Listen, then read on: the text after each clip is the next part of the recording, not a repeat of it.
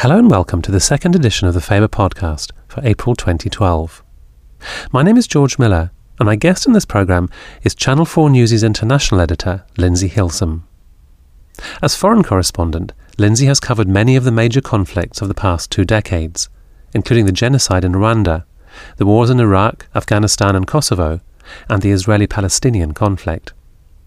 Recognition for her work has come in the form of journalism awards too numerous to list here. Until now, though, she hadn't published a book. She's remedied that in magisterial fashion with Sandstorm, an account of Libya's revolution of 2011, which sets those eight turbulent months in the context of the 42 years that Libyans endured under Colonel Gaddafi. We in the West had become accustomed to thinking of the guide, as he styled himself, as a volatile joker in the pack of Middle Eastern leaders. But Sandstorm is a chilling reminder that for Libyans he remained a terrifying figure almost to the last. What is also immensely valuable in the book are the personal stories of those who suffered under and then rose up against Gaddafi from all walks of life Islamists, professionals, students, former political prisoners, and conscripts. In this interview, we talk about some of the features of Gaddafi's regime and also discuss some of those personal stories. I began, though, by asking Lindsey if she remembered when she realised that the revolution in Libya was not going to be a short lived story, but one which was going to absorb her attention for many months. I think that when I first got into Libya, which was um, February 23rd, 2011, I really didn't know what was going to happen because it was just, it was so surprising. Tunisia had had its revolution. Egypt had had a revolution which was sort of a military coup. But Libya was so closed down, we had no idea what would happen. And it was unthinkable that Gaddafi might fall after 42 years. And his secret police, his spies were everywhere. And yet, in the East, it happened within a week. It just went. He was a paper tiger, it just crumbled. And so after that, I really didn't feel that I could predict what would happen, when it would happen, how long it would take. The moment when I felt that it was a story which I wanted to tell and to stay with was when I met relatives of the victims of the Abu Salim prison massacre. Because this was a prison massacre which took place in 1996, in which 1,270 men were murdered. And I had never heard of it. And I had asked, I realized that this was important. Somebody told me about it, and that was why people hated Gaddafi so much. And so I asked if I could um, meet a couple of the relatives of the victims. So we went along to this house, and instead of a couple of the relatives, there was a room full of people, and each of them was holding up a photograph of their brother, husband, son, father who had been murdered in the prison. And they were just sitting round there. And as I walked into that room, which was completely silent, and saw all the pictures of these people who had been killed by Gaddafi, that was when I knew that this was a story that I wasn't going to be able to let go of. And the particular cruelty was that not only had these men been killed, but their families hadn't been told for years, and they'd been sustained in this this terrible false hope. That was absolutely horrific. I asked if they would find two people to come up and tell me their stories because I couldn't listen to everybody's story. And so they selected a man and a woman, and the man came up and sat down, and we started to interview him. And he, he, what he said to me was that for 14 years he had got travelled the 600 miles to Tripoli to the prison to see his brother-in-law with his sister and his uh, and the brother-in-law's children, and they had taken food and clothes and the other toiletries, things they needed. And every time they were told, the prison guard said to them, Fine, just leave him here. I'm sorry, you can't go in. They did that for 14 years before the authorities told them that the brother in law had been killed, that he was dead. And you just think about that. I mean, I've, I've worked in a lot of countries where terrible things happen and where prisoners die, where people disappear, where there's torture, terrible human rights abuse. But I had never come across somewhere where they actually killed people and didn't tell the relatives and kept the relatives in this in this false hope. And that seemed to me a particularly extraordinary kind of cruelty. And that, that stuck with me. It, it haunted me. It, it haunts me still. Now, one of the advantages, I guess, in writing a book over doing a, a news piece is that you really get the opportunity to go into the whole background and the history of the situation rather than just explaining what's happening immediately before our eyes. And I, I was really struck by the plate section in your book, seeing this, this very dapper 20 something man in, in military uniform, the Colonel Gaddafi of, of the 1960s when he first came to power. It's quite a sharp contrast with the, mm. the rather ramshackle, clownish, mad figure that, that we came to know in latter days. Yeah, he was handsome, wasn't he? I mean, he was handsome, and he was also what I find extraordinary. You look back over those photographs, and it, it is a, a unique um, archive which we, we found for, for the book. My friends at Human Rights Watch uncovered this archive of photographs um, in the abandoned buildings after Gaddafi and his people fled Tripoli, and you see him through the years. But he's a shapeshifter. He wears all these different things. You, you see him in uniform uh, a naval uniform, an army uniform. Then you see him in the robes, which he, you know, Bedouin robes, which he became famous for wearing later on. And, uh, you know, sometimes you see him in a suit and you realize that he, he's whoever you want him to be, he will be.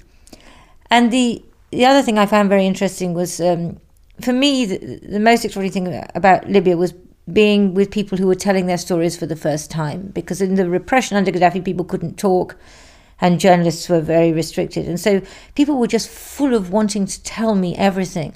And there was one man I met in the in the market. He makes the um, the copper half moons that you put on the top of minarets of, of mosques his story was extraordinary because he explained how he adored Gaddafi when he first came to power in 1969. That he saw this fantastic, sharp young officer, and he was a big pan Arabist like Nasser, who was, um, you know, president of Egypt next door. And he thought, this is fantastic. We're going to become a modern country, and it's so brilliant.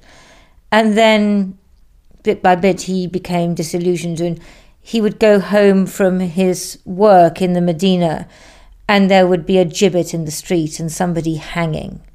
And then one day, plainclothes men surrounded the Medina and captured him, and the, it was the press gang.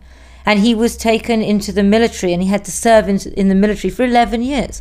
He was sent to Tajikistan where it was minus five degrees. And you can imagine for a Libyan who's used to warm weather, you know, he was sent there for training and then he ended up fighting the war in Chad so through his story, I think you can see the disillusion with Gaddafi that many Libyans felt who had initially been very enthusiastic and thought that this was the man who would bring Libya into the modern world.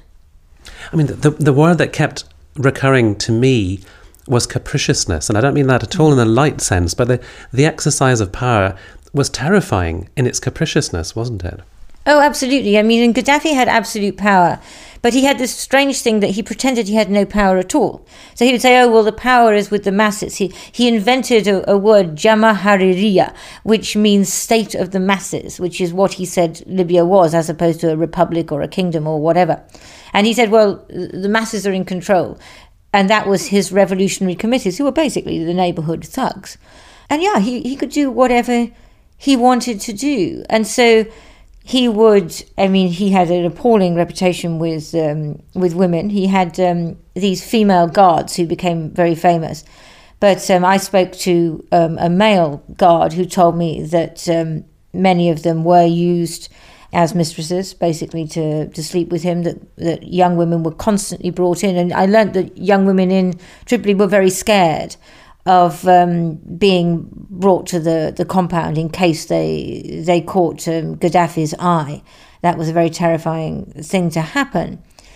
And you know, he capriciousness even. I mean, in Africa, a lot of he has a mixed record in Africa, and many Africans actually think that he helped Africa um, and certainly there was an investment authority which put money in and so on. But mostly the way he helped was totally capricious. I, I, I spoke to one young woman who worked in the protocol department of the foreign ministry, and she adored the guide, as she always called him the guide. She loved him. And one of her examples of the wonderful things he'd done was that they had been in Mali and in West Africa, and um, she had been told to go to the market in Bamako and buy things to give to people. And I said, How much uh, money did he give you? And she said, A million dollars. Said, A million dollars in cash? She said, Yes, a million dollars in cash. I don't think it's possible to spend a million dollars in cash in the market in Bamako. It's a pretty downtrodden place. And she did say they did run out of things and they ended up just handing out money. And of course, it was the discovery of oil which made that possible, and also made possible things like the, the grand projects that some of which were left half finished, and also the funding of overseas terrorist organizations. So that the oil was sort of critical, really, to all sorts of aspects of his regime. Oh, totally. I mean, I think if Libya hadn't had oil, I'm not sure that Gaddafi would have lasted as long as he, he did, because he did to some extent buy off the population. I mean, it's one of those um, states where you, you know you don't pay tax to the government; the government gives you money.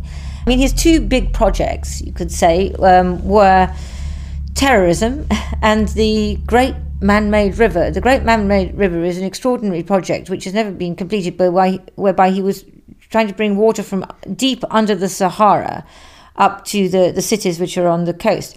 And um, I can't remember now, the most extraordinary uh, statistics for the size of the. Um, of the pipes which were used. I mean, you could get three, four, five people standing on each other's shoulders in these uh, in these pipes.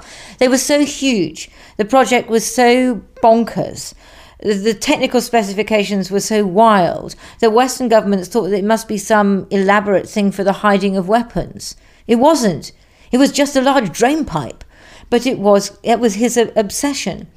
And the other thing he did was he founded what was called the Mathaba, the center, which was a place where people who felt like overthrowing regimes he didn't like could get training that was very serious because people who trained there included Charles Taylor, who waged war in Liberia, which involved the killing of hundreds of thousands of people, Foday Sankoh from Sierra Leone, who had a rebel group which became famous for the enslavement and rape of young girls and the cutting off of people's limbs. And so I'm not saying that those people were trained in those methods. I don't think that they were. I think that they were probably trained in more um, classic guerrilla methods. But by fomenting these rebellions, Gaddafi let loose the most extraordinary and horrific forces of violence across West Africa. And that's quite apart from the other kinds of terrorism he was involved in, in you know, Lockerbie, almost definitely, although it still isn't 100% confirmed. It is confirmed, of course, that um, he provided weapons for the IRA and um, for lots of, of other groups in an almost arbitrary fashion. And as you say in the book, what is unprecedented in his case is what you call this zigzag trajectory, mm. where he goes from being an enemy to being a friend and then back to an enemy of, of the West. That's right, because in the 80s, he was this mad dog of the Middle East, which is what Ronald Reagan called him. And that was because of the, the terrorism he sponsored. And that was why Reagan, with the assistance of Mrs. Thatcher, who was then Prime Minister, bombed his, his compound, Bab al Azizia, in Tripoli in 1986. But then over the years, he, I was going to say he mellowed, I'm not sure if that's quite right. But he began to realize that, that being a pariah was not a good thing for sustaining power. And his, his son, Saif al Gaddafi, very much wanted the country to come in from the, the cold. And so they started to make moves. And there were two things. One was they did eventually give up the weapons of mass destruction, which was a small nuclear program which hadn't really got very far, and a program for chemical weapons which had got further. But the more important aspect was 9 11 happened, and Gaddafi saw his moment. And so he immediately, because he he was sort of out of the terrorism business by then, and he was very worried about Islamists overthrowing his own regime. And certainly the opposition to him had taken a religious turn. They were Islamists trying to overthrow him. And so he said, Aha, the people who are trying to destroy you, America, are the same as the people trying to destroy me, Gaddafi, in Libya. So we should work together. And so that began to happen. And Britain and America both cooperated a lot with Gaddafi in their campaigns against terrorism and against jihadis, which meant that Tony Blair ended up making friends with Colonel Gaddafi. It was the most extraordinary thing because the human rights abuse in the country hadn't changed. And it was for Gaddafi, well, I suppose for both, a marriage of of convenience. But Gaddafi made all he he could of it. And, you know, the British government, the American government, well, they supped with the devil and with a not very long spoon. And then, when the rebellion started in 2011, and at this point, Britain and America felt that Gaddafi was on the way out, and you know that this was part of a wave sweeping the Middle East, and they should be on the right side of history. Then suddenly, he's a mad dog of the Middle East again. So he's gone back to being public enemy enemy number one. It's very striking that really almost as that is happening, David Cameron is about to get on a plane with some British arms dealers, and you know what, what a, what a graphic representation of how things had changed and how they can switch back again at moment's notice. Well, the British government has a complicated relationship with the Middle East, doesn't it? I mean, the Middle East is a, a place where Britain sells a lot of weapons, mainly to Gulf states. But they were beginning to sell rather a lot to Gaddafi as well, which of course suddenly became extremely embarrassing. And they were selling a lot to um, to the rulers of Bahrain. And that I think is where you see the complexity of British foreign policy because they supported the rebellion in Libya and in Tunisia and in Egypt. But in Bahrain, which is run by a, a Sunni monarchy and is an anchor of the Gulf region, including Qatar and most significantly Saudi Arabia. There, they had a rather different policy because while the Saudis were perfectly happy that Gaddafi should fall because he was an embarrassment, and also he kept trying to assassinate Saudi leaders, and that really doesn't go down terribly well. So they they were only too happy for him to go. But the idea of one of theirs, the Gulf monarchies being overthrown. No, they weren't going to put up with that. And Britain's relationships with Saudi and those Gulf monarchies are very, very important, not just for the arms trade, but for banking and for all sorts of um, parts of the economy. And there's the, the, the, fear that, that that then opens the door to Iran, doesn't it, in, in Bahrain, if, if there's a change of regime there and the whole complexion of the Middle East and the balance of power shifts? Yeah, no, that's right, because basically in Bahrain, there's a, a large number of Shias, it's the same sect of Islam as Iran, who um, are discriminated against, do not have equal rights, and um, feel very angry. And they were mainly the ones who are protesting against the, the Sunni government. Bahrain and the Gulf states, they see their main enemy as Iran. They see Iran as a much bigger enemy than Israel. And um, that is the funda- that's the pivot in the Middle East. And um, yeah, that's why they would not countenance that. And also in Saudi Arabia, in the east of Saudi Arabia, there is a Shia minority, and the east is where all the oil is. So the Saudis absolutely terrified that um, the Shias in, in Saudi would be contaminated by the revolutionary fever sweeping Bahrain. So they put lid on that quickly as they could. Lindsey, I, I, thought in addition to the way you sketched out the big historical picture, one of the other great attractions of the book for me was the personal stories that, that come up and, and that, that recur. And I, I thought one of the most fascinating figures in the book was Sami al Sadi. And I wondered if you could say a little bit about him and what his trajectory had been. Yeah, I was sitting in the lobby of the Radisson Hotel in Tripoli, getting online and generally minding my own business. And uh, Man comes up and says, Hello, Lindsey. I look up and I see this bearded chap in a long tunic, and I say, How do you know my name? And he said, Oh, well, I lived in England, so, you know, I watched Channel 4 News. And I said, Oh, yeah. And he said, Would you like to hear my story of how MI6 and the CIA participated in my extraordinary rendition from Hong Kong to Libya?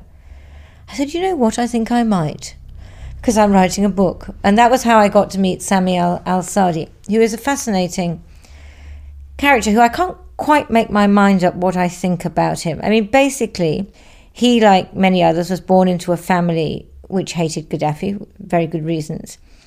He became very religious, which happened to many people in Libya because there was no other outlet for opposition. There's no political opposition allowed, so people just go to the mosque a lot. He went to fight in Afghanistan with the Mujahideen when they were fighting to overthrow the Russians. So, of course, then the Americans, the British, and so on were all with it, they were supporting them. But he became extremely hardline religious at that, that time and you know, believing that there there should be a, a caliphate across the whole, um, you know, as many countries of the world as possible, and viewing the role of, of women in a very constricted way, and believing in jihad, which means fighting for Islamic rule and violence being the only way, and not countenancing any discussion or any compromise or any political deals. So he spent that time in, in Afghanistan anyway. Then he went to various other places, including England. And then he was back in Afghanistan again when 9 11 happened. And he knew Osama bin Laden quite well. And he says, and I've had it confirmed by other people as well, that he told bin Laden that it was not a good idea to attack America. He didn't know what bin Laden was planning to do, but he knew he was going to do something. He said, Don't do it, it'll just cause trouble for us. And he also knew Mullah Omar, who was the head of the Taliban, very well. And he says that Mullah Omar didn't want bin Laden to go ahead with these attacks on the on the West either. Anyway, bin Laden did, and um, Sami was then on the run because he knew that the Americans would come for him. So he had this extraordinary trip around. He went to with his family, by the way, a very long-suffering wife and children, to Iran, to Malaysia, to Hong Kong, and then he went to China, and then he was flying back from China, the mainland China, to Hong Kong and he got picked up by the police because he was traveling on fake passports and they realized that he wasn't who he said he was and then they did inquiries and he was um, they realized who he was that he was wanted by not only by Gaddafi but the West were very interested in him because he had been so close to bin Laden. So in that policy of what we called extraordinary rendition which is basically kidnap he was kidnapped bundled on a plane and sent back to Libya with the connivance of the CIA and MI6, and we have all the documents which prove this because those documents were found in the abandoned government buildings in Tripoli after Gaddafi fell. So we have it all there, chapter and verse. Taken back to, to Libya, in prison, tortured. But then, I mean, this is a long story, but it is extraordinary. Saif al Islam, the son of Gaddafi, decided that he needed to do something about the jihadis who were in prison because there were many of them in prison and started a de radicalization process, which involved spending a lot of time talking with these guys, Sami and with the, his, uh, his colleagues from what was called the Libyan Islamic Fighting Group. And um, a former member of that group called Noman Benotman, who now lives in London, was very instrumental in this. Somebody who had turned his back on jihad. And they spent, oh, more than a year just going through their philosophy, their thoughts, and eventually these guys turned against jihad. In other words, they turned against violence. Doesn't mean they're no longer Islamists. Doesn't mean they, they no longer want an Islamic state. They do. But they had changed their thinking on the use of violence. And uh, they were, were released. And so Sami and his friends are critical when it comes to what's going to happen next in Libya. Because if they stick with what we would call a moderate kind of Islam, form a political party and so on, I think that they will become quite influential. But they could turn much more extremist. And when I tried to quiz Sami on that, I had a lot of problems getting to the bottom of what he really felt. You know, I would say, well, what do you think about women wearing the burqa? And he would say, Afghanistan is different from Libya. And I'm saying, yeah, but, you know, what's your opinion on it? And he won't really say. I mean, the, the burqa is not traditional in Libya in any way, and I have to say that his daughter and his wife don't don't wear it at all. They just wear a normal headscarf. But I was left with a, a question mark about Sami. And and that example of the burqa is kind of emblematic, isn't it, of the difficulty of, of being precise about what, what people's ambitions, what people's vision for the new Libya will be. There's much you say at the end that is untested about that, inevitably. Well, the thing is, it's year zero. Everything's been overthrown. One of the things about Gaddafi's rule is that there was no state. There were no systems, there were no institutions, there was nothing. And so, in some ways, that's good because it means you can build up good institutions starting from scratch, unlike in Egypt, where the institutions are all corrupt and, and so on. But it also means that it's a blank canvas and everybody wants to paint their own picture on it. And the picture that somebody like Sami wants to paint is very different from the picture, say, of Mervat, who's another of the people in the book who's a, a woman. She's a she's a trained dentist. She has two kids. She's very modern. You know, she thinks that women should take a big part in the revolution, as she, you know, took risks herself in the civil disobedience campaign. And so their visions for Libya are very different. And what we're seeing at the moment is really a clash of that because the interim government is very weak. People have got used to protesting and think it's rather good fun. So every time you want something or you're against something, you gather a hundred of your friends or your relatives and off you go and have a protest, which is fine, but that's not actually building things and bringing democracy. But there's never been democracy in Libya. So I'm not quite sure why we would think that they would be able to do democracy from one day to the next. And I think there was another young woman I met, and she said to me, You know, one of the problems that we have is we all have a little Gaddafi in our heads.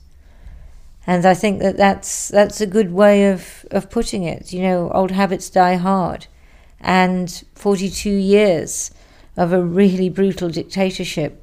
It's very difficult to see a path forward that isn't, you know, full of rocks on the road. You mentioned Mervat, and she was involved in the um, the Free Generation movement, which I find a very interesting corrective to the idea that it was only about young men with Kalashnikovs in the back of pickup trucks. Can you say a bit about what the Free Generation movement was doing? Meanwhile, yeah, the the Free Generation movement were amazing. They were and basically, it was a group of friends and relatives, all in their 20s, 30s, early 40s. The people I got to know were Nizar, who actually is an oral surgeon in Cardiff, um, and Mervat, his sister. Niz saw on February 22nd a speech that Saif al Islam Gaddafi gave. This was the beginning of the revolution, where Saif basically came out and wagged his finger at the Libyan people and said, you know, don't do this, you don't you dare do this um, you can't overthrow my father. And um, Niz felt so angry, he just went upstairs, packed his bag, went to Gatwick, got on a plane, landed in Tripoli, and found himself in the middle of demonstrations. And in which he participated. Um, Mervat didn't participate initially in demonstrations, partly because her husband sort of felt, oh, you know, this is you know, it's dangerous and you shouldn't go, and you've got two small kids and so on. All right. But then those demonstrations were quashed, and none of these this group of people wanted to fight. They said, "We can't do nothing. We've got to do something." And so they started this civil disobedience. So some of it was setting off balloons in the revolutionary colours and Chinese lanterns. Another one was the putting out the, the rubbish, which had the recording of the revolutionary anthem singing um, which Mervat filmed, which took a lot of nerve, I have to tell you, because if she had been caught, that would have been it. Another one they did was there's these big posters of Gaddafi everywhere in Tripoli, and um, Niz and his cousin climbed up the back um, with they made a cage out of co- wire coat hangers, and inside they'd put a fuse which was made of string, which was covered in a paste which they'd made of um, ground up matchstick heads. It's like a sort of Blue Peter experiment. It's like, do not do this at home. But they, they had done this and they hung it on the back of the poster and set it alight and then ran off. So it meant that Gaddafi's face began to burn. A flame crept down the poster all the way down his hat and his nose. And so suddenly he was on fire. And people were looking and going, oh my God, you know, because nobody would dare do that. So these kind of stunts, which took a lot of nerve, they were they were extraordinary and they, they were humorous, but they were very brave. At one point in the book, a Joan Didion quote comes into your mind. You say, We tell ourselves stories in order to live. And, and your book really brings home the importance of those stories, but also the contested nature of them. And I was struck that the, the international community really became engaged when a particular woman's story, a rape victim, mm. be- achieved international prominence. I just wondered, in conclusion, if you could say whether you feel Libya's story is now so polyphonic and so contested that, that there, there is not there is there is not yet a single narrative that w- will enable the country to to bring itself together and go forward. There isn't a single narrative, and I don't think that there there ever is. But I don't have any doubt that the majority of Libyans were happy to see Gaddafi go. Of course, there were some who weren't, who benefited from his rule. And of course, you've got, you know, there's a certain amount of, of chaos at the moment. And so some people may get some nostalgia for, for an old order, which at least was predictable. But I think, I mean, one of the great joys of, of writing this book was this moment. You get this moment after a revolution, or we had it in Iraq as well when Saddam Hussein fell, when people are able to tell their stories for the first time. And that's what I think this book is really about. It's about people telling the stories of their lives, which they've never been able to tell before. And you know, as feminists, we always used to have that uh, that slogan: "the the personal is political." What I feel in this book is it's the other way around. The political is personal. It's about how people's personal lives were changed, ruined, derailed by Gaddafi, and now everybody is trying to get back on track in a country which has no no framework, and so that's very difficult. So you have a lot of different narratives, and I think you're going to get more and more different narratives. Everybody has their own individual story, and everybody has their own vision of how they want Libya to be. But my hope would be that because Libyans it's a rich country. It has, because of the oil, it has a small population, only six million people. It's a well educated country. I mean, this is a country which is very plugged into the outside world. I mean, this is the country where one of the graffiti in Benghazi was Gaddafi, you are the weakest link, goodbye. So you can see how, how connected they are to, to the outside world.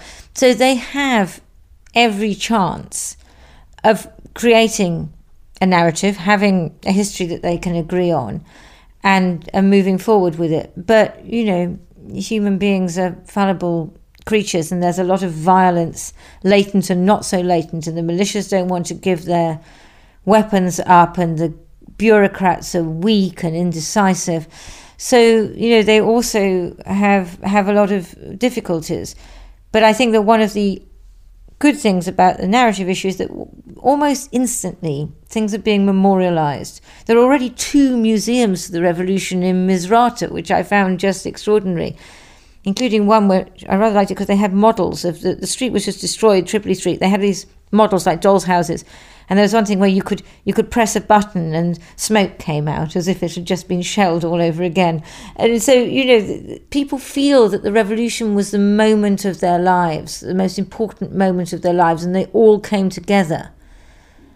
Now the issue is whether they can stay together and create a, a Libya which is you know, prosperous and peaceful.